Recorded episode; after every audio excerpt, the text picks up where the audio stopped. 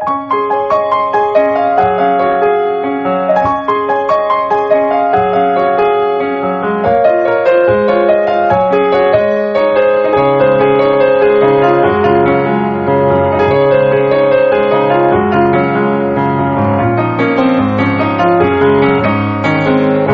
さん、こんばんは、ミッチェルです。いかがお過ごしでしょうか本日は9月の12日でございます。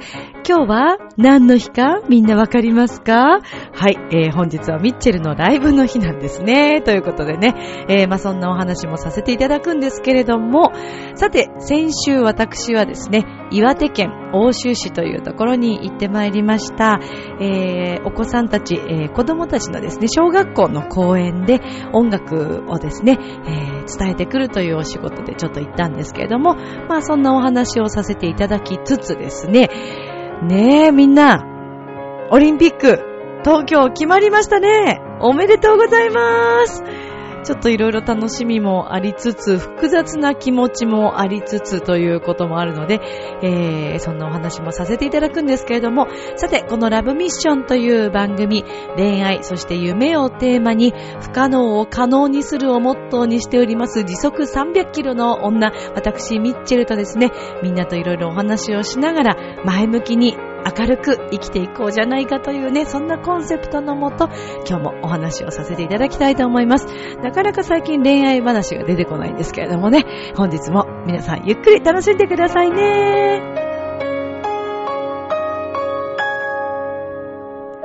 この番組は、輝く人生を共に、研修、司会の株式会社ボイスコーポレーションの提供でお送りします。さあでは今週も始まりますよ。ミッチェルのラブミッションみんな最後までよろしくね。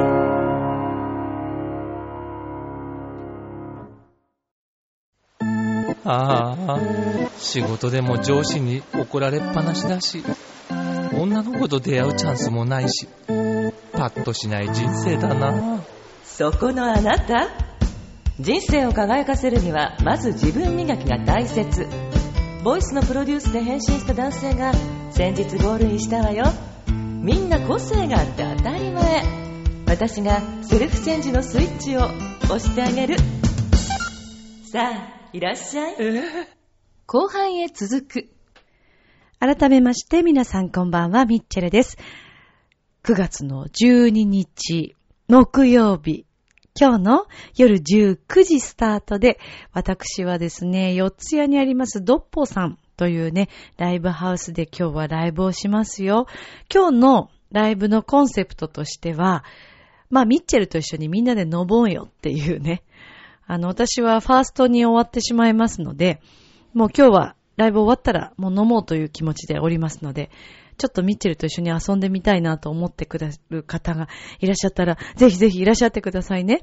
えっ、ー、と、四ツ谷のドッポ、DOPPO と入れると出てくるんですけども、予約をいただければ、えー、そちらからですね、あのーね、予約完了しますから。何言ってんのかよくわかんないけど。はい。予約をいただけたらとても助かります。はい。よろしくお願いいたします。ちなみにですね、チケットは、えー、2500円でワンドリンク付きとなっております。今日は、ギタリストのですね、山田圭介さんという方と一緒に演奏するんですけども、まあ、基本弾き語りと、まあ、あとギターとのセッションですかね。はい。もう完全に今日はもうミッチェルワールド、はい。もうファーストで、えー、繰り広げてまいりますので、皆さんぜひ遊びに来てほしいなぁなんて思ってまーす。あの、ドッポさんはね、カレーがめちゃくちゃ美味しいんですよ。今日もカレー食べようかなぁなんて 思ってたりして、えー、というね、感じですけど。あの、お仕事間に合いそうだったら、皆さん遊びに来てくださいね。よろしくお願いします。さて、えー、先週、ですね。私はですね、えー、まあ3泊4日ぐらいですか。はい。えー、もう長年、もうかなり長いこと、私は、えー、小学校から、まあ高校までのですね、歌のお姉さんとか、えー、雑技団の方々と一緒にいてこう司会をするというお仕事をね、長くさせていただいてるんですけれども、今回はですね、久しぶりの泊まりのはい、旅公演ということで、えー3泊4日で岩手県の奥州市というところに行ってきました。奥州市というのは、近くにま中尊寺があったりするんですけれども、えー全部で奥州市の中には小学校が17校あるそうなんですね。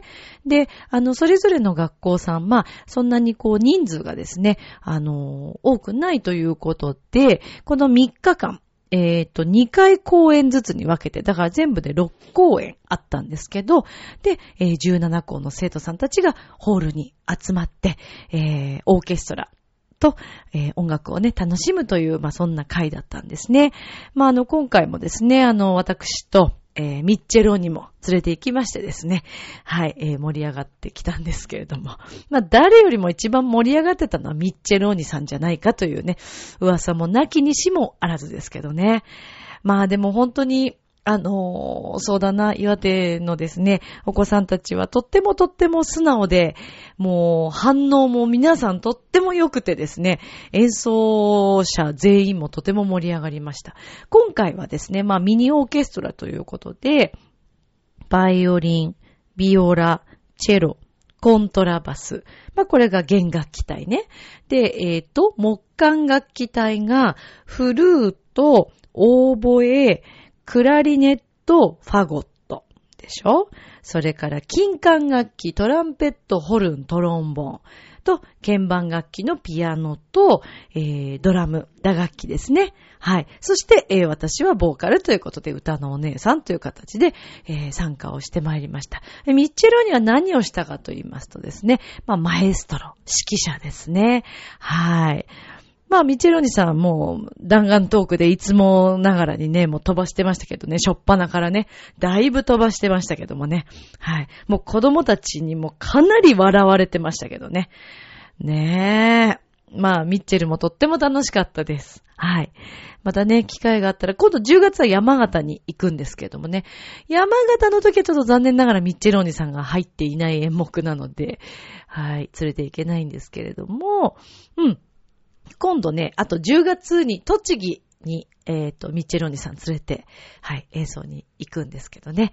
栃木でも、ね、子供たちに何か伝えられたらいいなと思っているわけなんですが。まあそんな、そんな先週とても楽しい3泊4日。まああの、久しぶりのね、旅公演っていうことで、もうね、楽しすぎですよ、本当に。何が楽しいってさ、もう、もう本当長い付き合いのメンバーなんですけど、まあ初日からね、まあ打ち、打ち上げをこう、ね、兼ねて、みんな飲むんですよ、すごく。すごく飲むんですよ。で、こうみんなでね、えー飲み会をしつつ、まあ、若干反省会をしつつ、また次の日も朝8時に集合で、タフだよね、みんなね。だってほとんど寝てないからね、みんなね。多分部屋に帰って飲んでる人もいるでしょうし、うん、みんなね、ほんとタフなんです。はい。で、も次の日はもう朝8時に集合でしょ？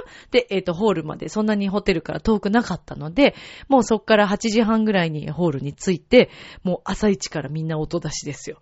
で、リハーサルをやって、本番はまあ10時ぐらいからだったかな。はい。という、まあそんな3日間のコースだったんですけど。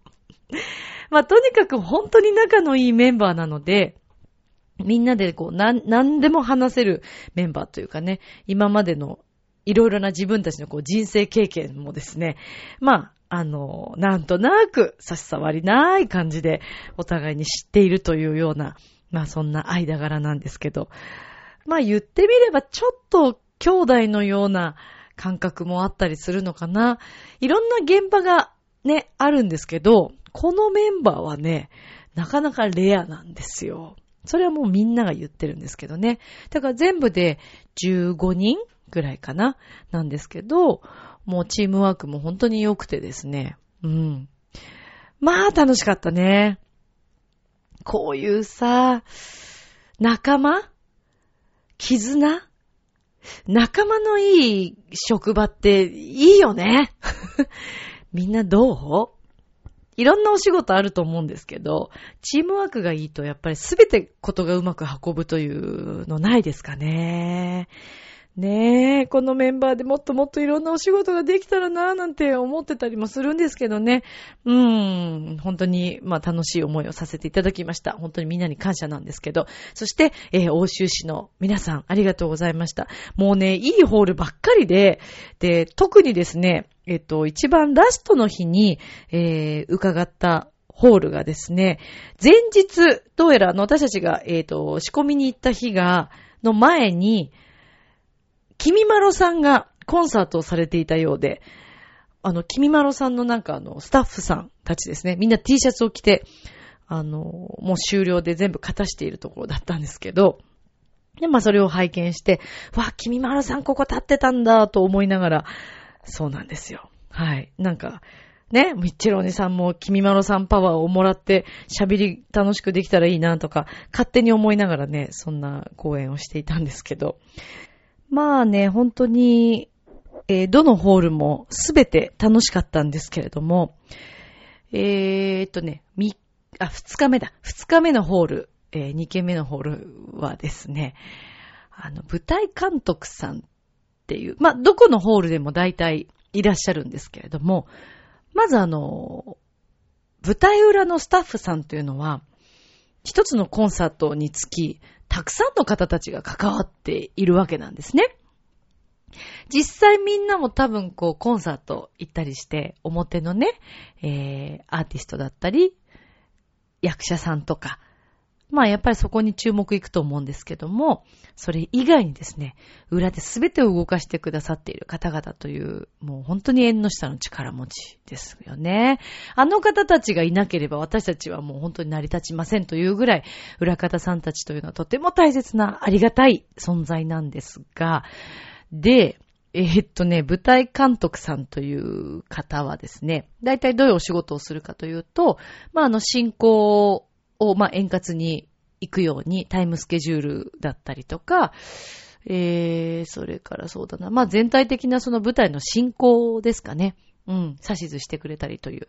まあ、大体その死のホールとかだと、まあ私たちの場合はもう、あの演目が決まっていて、えー依頼されて、もうあの、事務所で行ってますので、そこでこう、舞台監督さんが関わるというのはそんなにまあ、もちろんないんですが、で、学校公演なので、すべてもこちらの方に任せていただいてるんですけども、その一箇所の舞台監督さんらしき方がですね、宮崎駿さんにそっくりで、もうあまりにも似てて、到着してすぐに、まあ、リハーサルする前にですね、もうね、ほんと面白いメンバーなんでね、何人かがですね、ちょっと監督に、なんで、この度ね、あの、お仕事を、まあ、あの、辞められるか、今後もう、あの、退職されるかということを聞いてきたらどうですかみたいな話を 何人かがしてるわけですよ。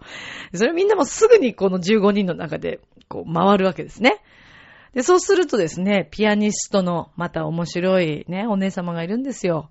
ゆきのさんというね、面白い方がいるんですけど、ゆきのさんがですね、とっても上手な方で、もうベテランなんですけどね、宮崎駿さんの曲を弾き始めるわけですよ、あの映画の曲を。いや、でも今のだとね、もしかしたら監督にちょっとダメ出し食らっちゃうかもしれないよ、なんてね、言いながら、そんな現場なんですよ。ねえ。あれはね、意識してたとしか思えないぐらい似てましたね。うん、だからきっとね、もしかして、まあ、今後、もうあの、引退されるというのは、この欧州市での舞台監督の仕事があるから辞めるんじゃないかなんていう話を勝手に想像してみんなで話してたりとかね。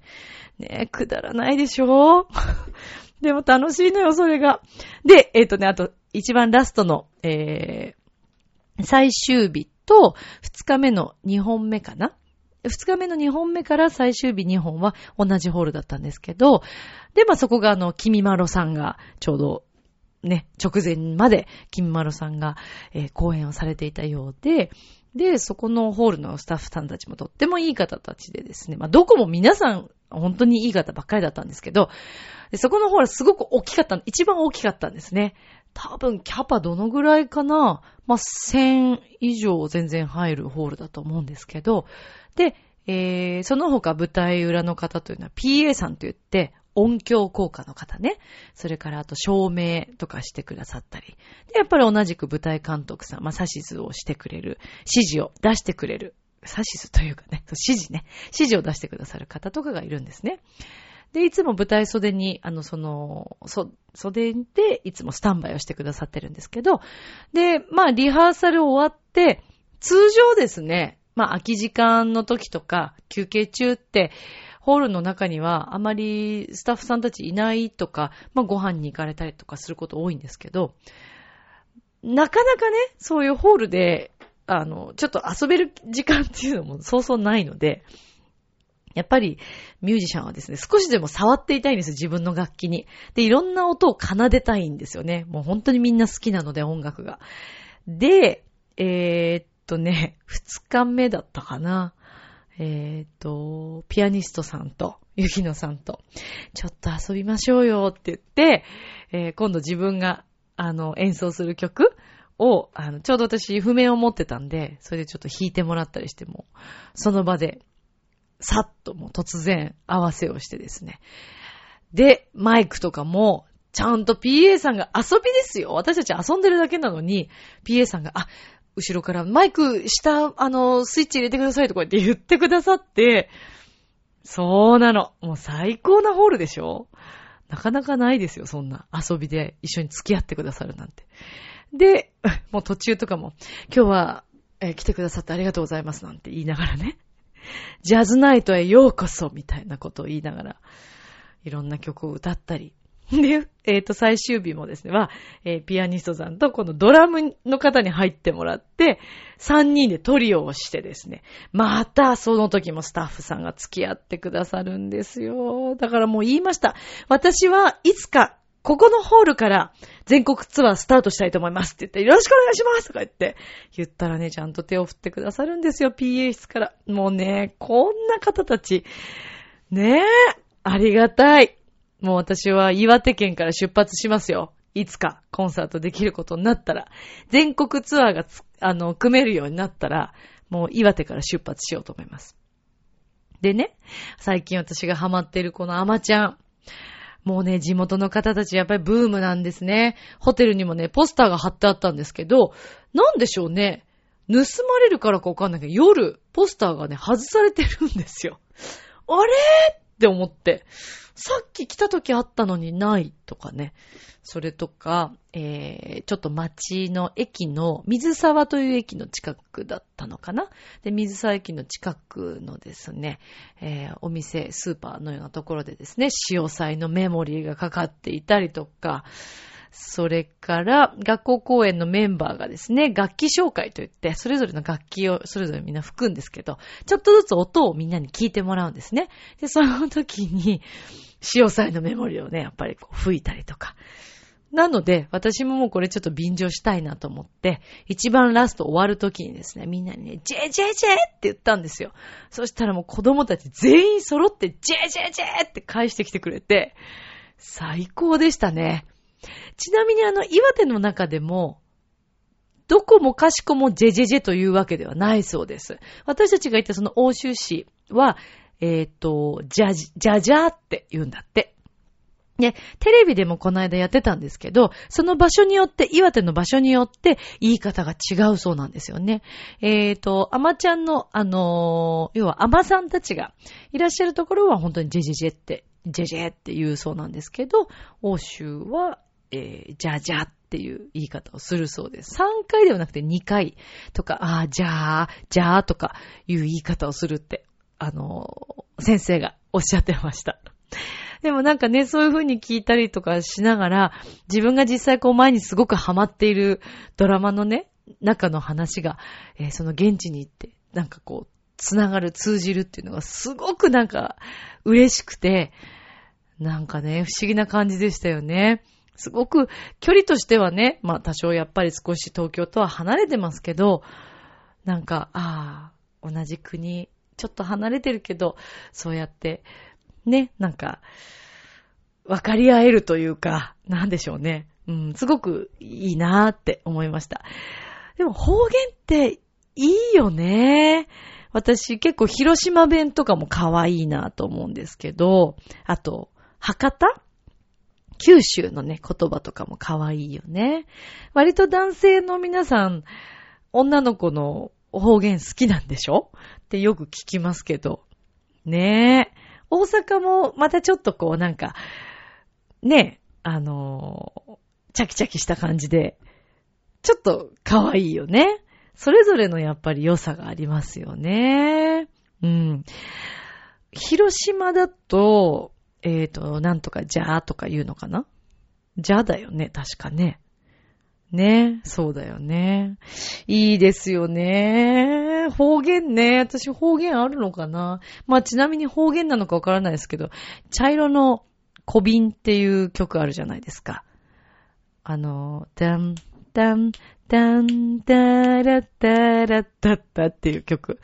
なぜかね、茶色の小瓶ってずっと言ってたんですよね。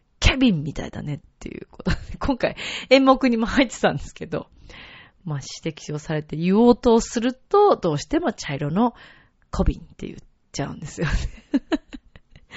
考えれば考えるほどね、小瓶って言えないのね、あれね。不思議ね。練習して、小瓶、小瓶、小瓶、出る前とかもずーっとこうやって考えてるんだけど、それでは続いては、茶色の小瓶ですって言っちゃうんだよね。あれなんだろうね。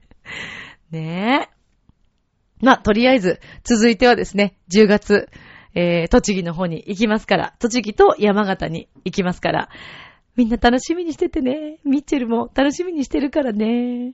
じゃあ、山形はね、残念ながらちょっとほんとミッチェルしか行かない、ミッチェローニが行けないのが残念なんですけどね。うん。まあ本当に、えー、岩手のお子さんたちから、たくさんたくさんパワーをもらって帰ってきましたので、今日ラブミッションを聞いてくださってる皆さんにはですね、ミッチェルのまた元気が、こう、ね、届けばいいな、なんて思ってるんですけども。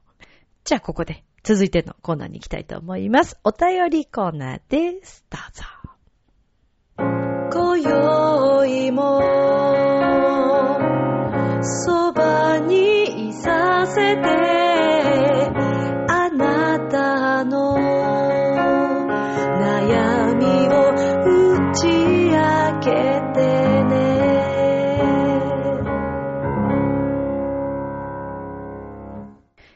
お便りコーナーです。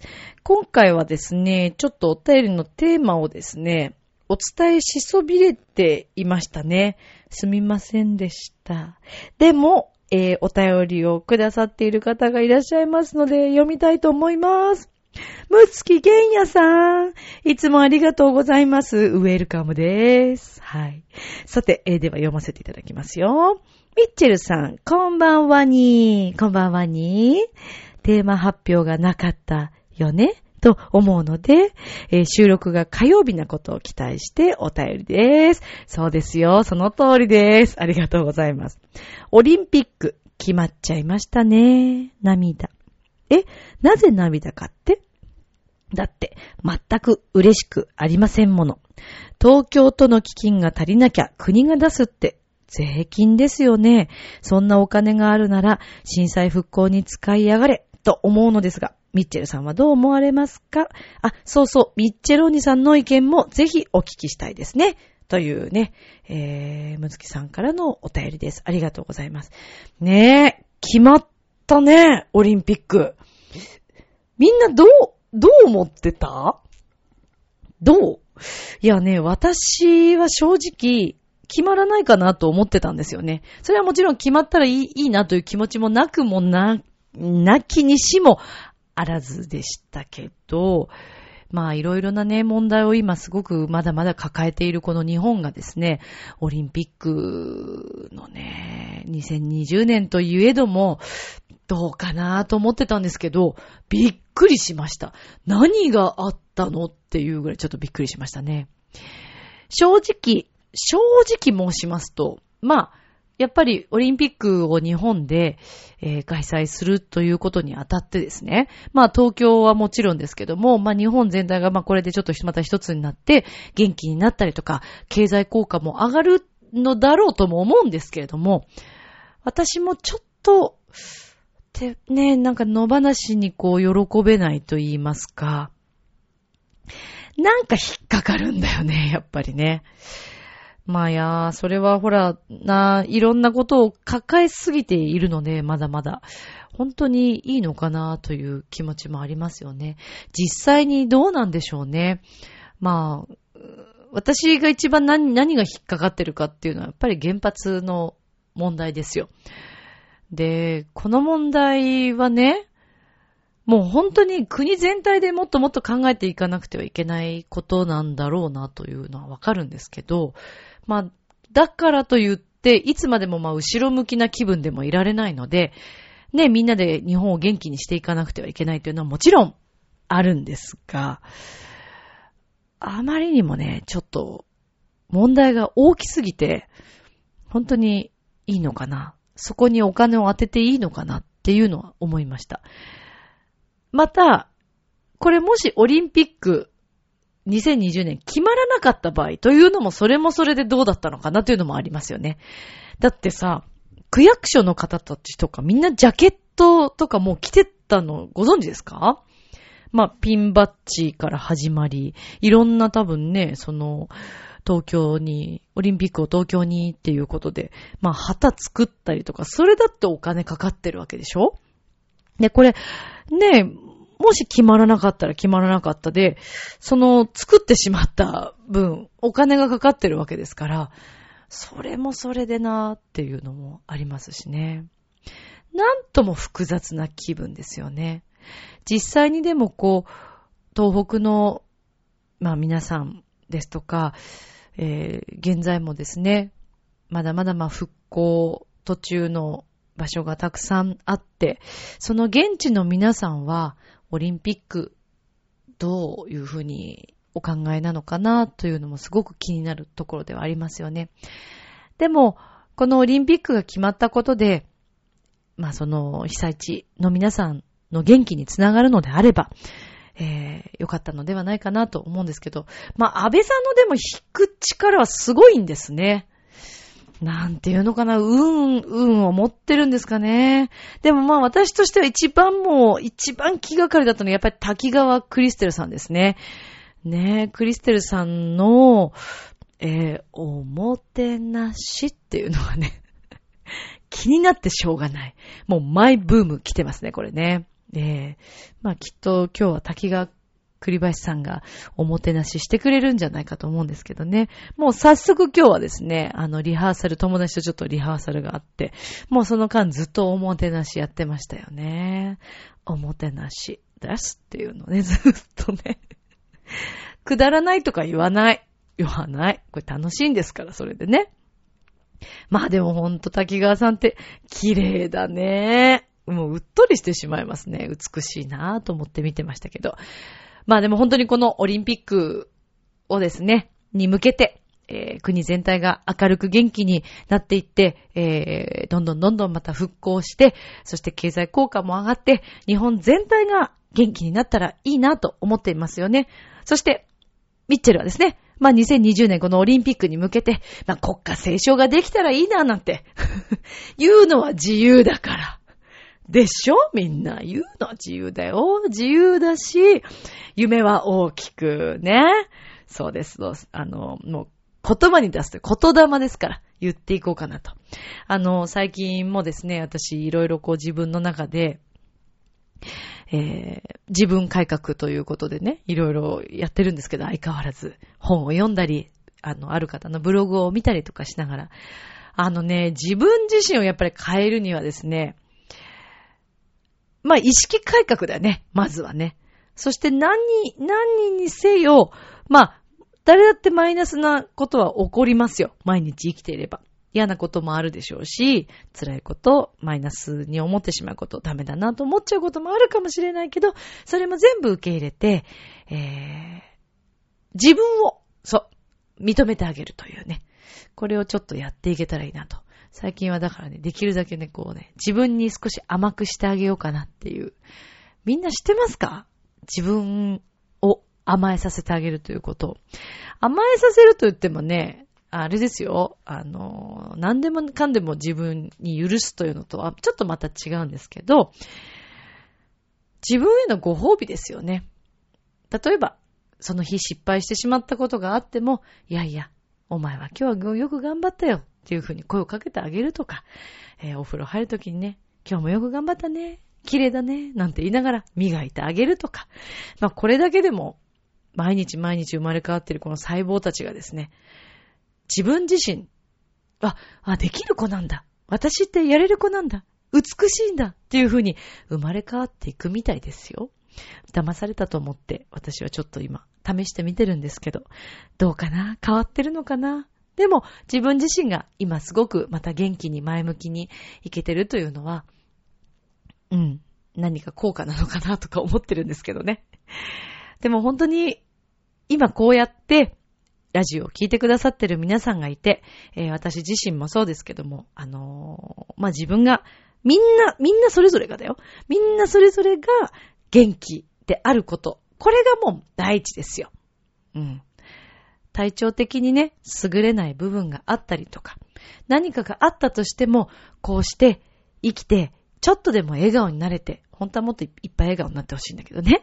最高の笑顔で、あ、今私って幸せ、生きてんの幸せって思えたらもうこれに越したことはないですよ。幸せって何だろうとかさ、ね、考えるまでもない。生きていることと、いろんな方にね、出会って笑えたり、泣いたり、悔しいって思ったり、楽しい、好きとかね、ああ、もうあの人に会いたいとかね、そういう気持ちになるだけでも十分幸せだなっていうふうに最近思うミッチェルなんだけど、みんなはどうかな ?Facebook にもね、そんなことたまーにこう上げてるんですけど、ねえ、でもみんなで楽しく、こういう風にね、幸せをお互いに感じて生きていけたらいいなぁなんて思ってますね。まあそんなためのですね、妄想恋愛協会。こちらもですね、えー、ちょっといろいろまだまだちゃんと考えてますからね。妄想恋愛というね、妄想をちょっと外そうかっていう話も今出てましてね。まあこれはまた詳しく決まったらお伝えしていきますから、ご興味のある方、ちょっと楽しみに待っててくださいね。そして今日もむつきさん、ありがとうございます。お便りいただきまして。まあ、とにかく、2020年のオリンピックに向けて、みんなで7年後、まだまだ先と思う方もいれば、あっという間の7年というね、選手の方たちなんかはね、あっという間、もう7年しかないというふうにおっしゃってます。私もね、思うんです。7年なんてね、あっという間だと思うの。その7年後、自分がどうなってたいかっていうのを、改めてなんか考えるきっかけにもなれるような気がしたんです。この2020年オリンピックに向けて、選手の方たちが一人一人自分の目標に向かって頑張ってるのと一緒で、私たちも何か目標を決めて、その頃にはね、例えば結婚して子供ができてたらいいなとか、恋人がいたらいいなとか、マイホームを持てたらいいなとか、自分の夢実現できていたらいいなとか、本当に些細なことでもいいと思うんですよ。うん。犬が飼えてたらいいなとか、5キロ痩せられてたらいいなとかね、タバコをやめられてたらいいなとか、いろいろありますよ。まあその7年後、なりたい自分になれるように、みんなでね、幸せをいっぱいいっぱい吸収して、笑顔で頑張っていきましょうね。さあ、ということで、えー、では続いてのコーナーに行きたいと思います。はい、今日も元気なあの人にね、つ、つなげたいと思うんですけど。まあ、それにしても前回、リッチェロニさん、ピアノの蓋閉められてましたね。あれは私も若干笑いましたけどね。じゃあ次のコーナーに行きましょうか。ミッチェロニさんのコーナーです。どうぞ。J J J J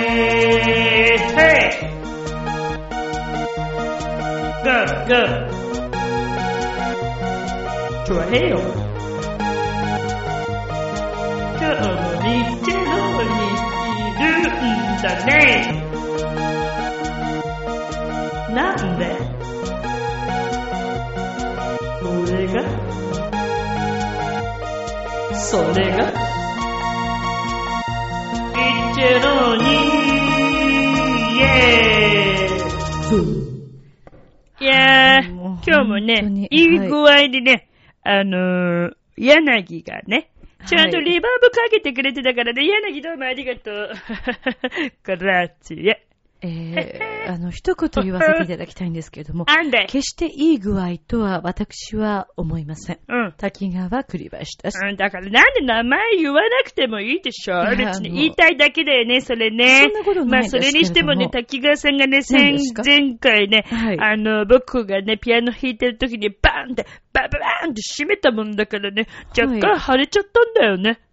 ちょうどいいと思います。な、ちょうどいいってどういうこと？えちょうどいいですよね。ねえまえあ、晴れるぐらいが、ミッチェさんにはぴったりなんじゃないかとな、そんな風に思う。な滝川栗林です。だから名前言わなくていいし、何がぴったりなの？ピアノ閉められること？それとも手が腫れること？それとも頭が大きくなること？それとも鼻が大きくなること？どれ？全部です。はい、全部ですよ。全部。そうですね。まあ、鼻は最初から大きいよね。そうですね。頭もどっちかっていうと小さい方ではないよね。ええうん否定はしないそうだよね。です。はい。まあ、それは全然わかってるんで、舞台映えするからまあいいんだけれども。それはどうでしょう。あところはでい、滝川さん、今日ちょっとあの、ミッチェローニはですね、はい。すごーく、ええ、すごーく、はい。すごーく、何ですか？すごろくがしたいんだよね。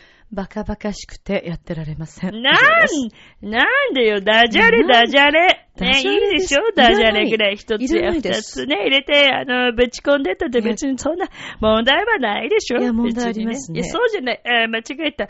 あすごろくっていうのはまあ冗談でね。あ、そうなんすですか？ごくね、ミッチェローニはね、今日ね、お腹が空いています。知らないですよ、お腹空い飛た行機。の中でご飯食べてこなかったんですか？えー飛行機の中はね、はい。えーどちらかというとね、あの、オリンピックが決まるのかどうなのかということともと、あの、気になっていたものですからね。あね。あまりちょっとお腹は空かなかったですね。えー、えー、えー、えー、えー、えー、え。そんな何回もええ言わなくてもいいんですけー、れども。えまあ、あの、ミッチェロニさん、なんとなくね、今日もしかしたら、興奮してお腹空いてるんじゃないかと思いまして、今日はですね、ご飯をご用意しているんですよ、実は。ー、え？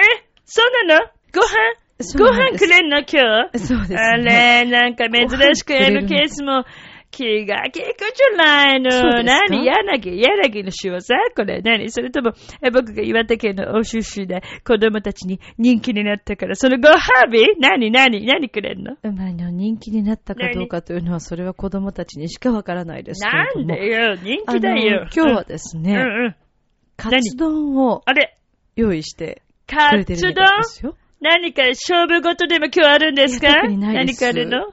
それ関係なくいないですけないですね。ツ丼ですか？まあ、それは嬉しいですね。ねえここで食べれるんですか？えっ、と、ここでは食べれるのれるんですか？どうなの？まあ、あの、食べれるの？今日ちょっとカツ丼を運んできてくださってる方がいらっしゃるようなので、あ、そうですか。入ってもらえますか？あ、入ってくれるの？あ、あほんと、あ、いい匂いするね。あららららら、どうもどうも。じゃあお願いしますはい。えあありがとうございます。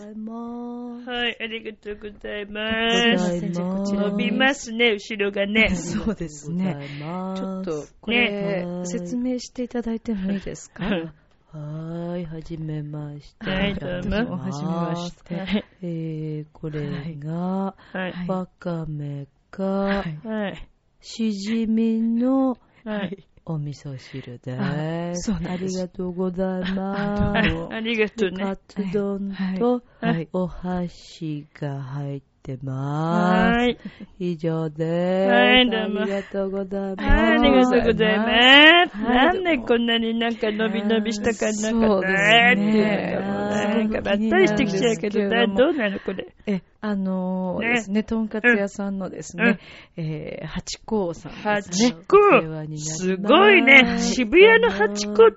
そうですね。珍しい。とんかつ屋さんあ、またええ新しいけど、なんか、あのね、大丈夫？自己紹介とかあしますか？せせっかくだからね、お店のね、紹介とかね。ありがとうございます。はい。えー、八甲うんのこのとんかつはですね、うん。えー、柔らかいです。えしとても美味しいです。はいこちらが、はいキャベツになりはい、ます。知ってます。でこちらが、はい。わかめとうんしじみのうんお味噌汁になりま。ますした。ただいでございます。今 ちょっと待って。そうですね。今は、い今、えっと、あ、ごめんなさいね。八甲さんね、ちょっと今なんか言ったよね、今ね、なんかね。そうですね。今、間違いないければ、ね私の耳にはちょっとなんかあの、なんか聞こえたよでね。ございます。あのさ、M ケース連れてくる。なんでみんなこれ、なんか変わってる人多いの、ねなんでなの？な、柳の仕業なの？これは。ねどういうことなの？これ嫌がらせですか？確実に今、サザエでございます。ねと聞こえたんね、で聞こえた。ね。聞こえたよ皆さね。ん聞こえましたか？聞こえるでしょ、そんなの。ねどう考えててサザエでございますって言ったもんだってあね。りがとうごいや、ざいます。びっくりば、八甲さんね、あの、じゃあ、ちょっと後でとんかつ食べさせてもらいますから、ね、あの、もうお帰りになっていただいて結構ですよ。あーお仕事ね、あると思いますからね。レジ打ちがございます。あそうなのありがとうございます。じゃあ、あの、レジ打ちに戻っていただいてね。うんいいよ帰ってありがとうございます。えー、八甲さんでしたね。とんかつ屋さん、はい。どうもありがとうございます。どうもありがとうね。はい。八甲さんね、ありがとうね。はいありがとうござはいます。はい。い。なんか今、いや ということで。いやいやということでえーとりあえずあの、とんかつはですえ？ね、後ほど召し上がっていただきますので、食べるけど、まあ今日のお仕事まだ終わってませんからね。いや、そうなんだけど、もう滝川さんの喋り方がありがとうございますって今なってたけど、いいいの？これで、これは OK なの？それはそれでありなの？いやないもう何全部同じっていうのをなんかもう認めてるの？そういうことじゃなくて。違うんですよ。何を言ってるんですか？何みんなが違う人物ですよね。私は滝川栗林であす。そう？あのね、えー八甲さんではないです。おもてなしです。いいよ、そういうのにぶち込んでこなくて、そういうのはさなんかもう、ね、やオリンピックのブームに乗りたいのはわかるけどさ、あなたはクリステルではないよ、栗林とからね。まあそうですね、栗林まあまあまあ、ということで、まあ、はい実は、とんかつは後でいただくことにして。そうですね、はい。じゃあ、やりますか？また今日もね。そうですね、ねえっ、と、今日の愛情表現では、そうですね。さん、はいいいですか？おはい。願いして。いいです。もちろんいいです。もちろんいいですす。もうそのために言いますからね。はい。じゃあ、あの、とんかつは後で食べますからね。そうですねそれは分かえーっとね、それではいね、今日はね、ええー、泣くことという言葉があります。はいこれ、ピアンジェレというんですけれどもね。はい。えー涙というのは体にも良いと言われていますね。そうですねえー最近ではですね、涙を流す会というのもあるようですね。はい。えー、類活。類活って言うんですか？すねえーはいはいはい。涙を流す会ね。はい、そうですねありますけれども、はいえー、まあ、今日はですね、このはい涙を流すという言葉を使って、愛情表現、泣くことという言葉ね。ではいこれで愛情表現をしたいと思います。はい、お願いいたします。えー、ではですね、えーこの今日の言葉を使って、ミッチェロニさんに表現をしていただきます。お願いいたします。はい、お願いします。じゃあね、今日の言葉ね、こちら。ピアンジェーレすることは、愛の形。ピアンジェーレすることは、愛の形だっつってんだよね。はい、どうぞ。えーっと、なにミッチェロニさんいいですか？はいいいよ泣くことがうんうん。愛の形とおっしゃってますけれども、ええ、ええこれは一体どういうことなんでしょうか？どんな場面で使えるんでしょう？何言ってる滝川さんで絶対使ってると思いますけれどもね。それはどうですかね？まあ、あの、泣くことというのはね、はい時にはですね、えー、愛を表現する上では、いどうしても必要なことがありますよ。そうですか泣きにしもあらずですよ。どうでしょう？えー、そうです。例えばですね、はい。えー、相手から、最近、冷たくされてしまう。はい。なかなか疲れていて、愛情表現をしてくれない。うんそんな時にですね、はい。美しい目で訴えながら泣くこと。それによって、あ僕は君のことアモーレ愛してますよと言わせる、そんなためにですね、えこのピアンジュール、泣くことっていうのをね、使ってほしい。そういう、そう、そういうふうにね、思うんですね。あの、興奮しすぎて、唾が引っかかったみたいいいですけども。です。説明しなくていいです。大丈夫です。大丈夫です。大丈夫大です。問題ないですあ、。そうですか。はい。だから、滝川さんもね、これちょっと、はあなたのそのす、ね、美しい目で、はということを言ってみてくださいな。あありがとうござねいます。表現してみてくださいな。はいどうぞ。わかりました。では、はい。今週の愛情表現です。うんピアンジェーレすることはうんうん。愛の形。そうなんだよ、結局。ピアンジェーレえ？することはえ？愛のうん。形です。うん。お、も、て、な、し、滝川栗林です。ああ、もうちょっと滝川さん抱きしめてもいい？もう本当にあなたああ、これは大変ですね。いや、そうです。えーそうです、そうです。もうね、あの、本当に柳が羨ましい。柳なんでこういう、こういう感じでいつも泣かれたりすることあんの？お前。ん抱きしめてます。サンキュー。やだ、柳さん。ずるいっつってね。チャオじゃあお。今日もお疲れ様。コーヒー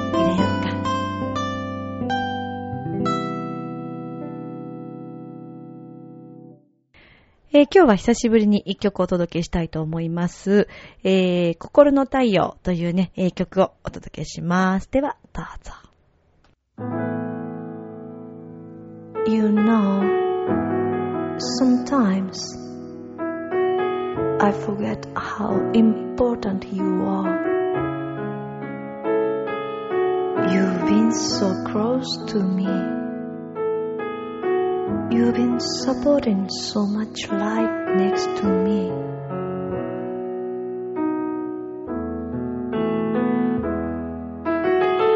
I mean, you can be my family, friends, or my love.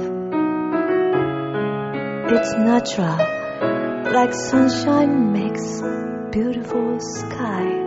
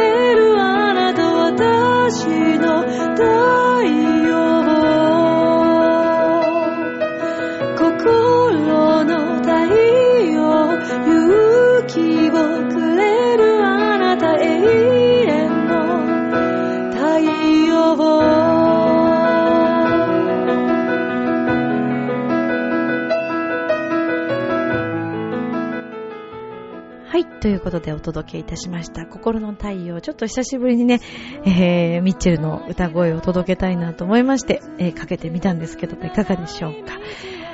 残念なお知らせと言いますか、改めてここでちょっとですね、皆さんに謝罪なんですけれども、えー10月5日に、えーライブを行うんですけれども、以前に、えーこの日にですね、え CD、2枚目をリリースするということでお伝えをしたんですが、ちょっと諸事情によりですね、残念ながら、この10月5日には間に合うことができませんでした。とってもとっても残念で心苦しいのですが、必ず、えーセカンド CD をですね、えーまた出したいと思っておりますので、もうちょっと待っててください。はい。新曲もですね、あの、いろいろ作ったりはしているんですけれども、また改めて、えーアコースティックバージョンのですね、CD をいつか、えー皆さんにお届けできるように、ミッチェルも頑張っていきたいと思いますので、そのためには皆さん、ぜひライブにも足を運んでいただけたらとっても嬉しいです。よろしくお願いいたします。ということで、心の太陽でした。みんな大切な人のことを思いながら、聞いてくれたら嬉しいな。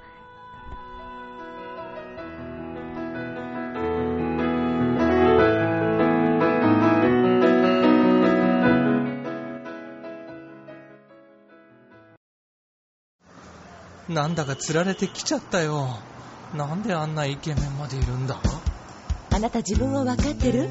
第一印象って何で決まるか知ってる？コミュニケーションの始まりは何だと思う？お？誰でも変われるチャンスはあるのよあるのよそれから数ヶ月後。自分らしさを自分で見つける。なんて素晴らしいんだ。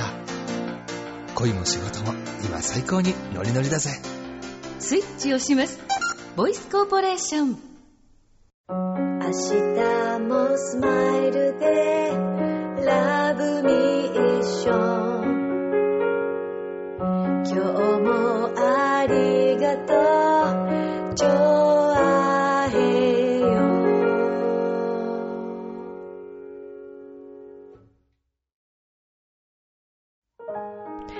さて、エンディングです。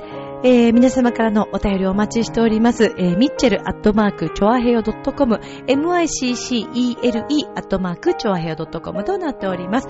えーまたライブ9月12日、本日ですね、19時から四ツ谷のドッポさんにて、山田圭介さんというギタリストの方と二人でライブを行います。一緒に飲みましょう。それから20日金曜日はですね、浦安市の文化会館でミッチェル一人でのライブ、それから9月28日、新浦安モナで、えーギタリスト横太郎さんとパーカッションの伊藤ボブ智彦さんと3人でライブを行います。その後、そのまま28日、29日、栃木の大田原市で、コータさんと、えーセブンくんと、ナオちゃんと4人でライブをしますので、大田原にも遊びに来てね。では、今宵も良い夢を、明日も楽しい一日を。バイバーイラブ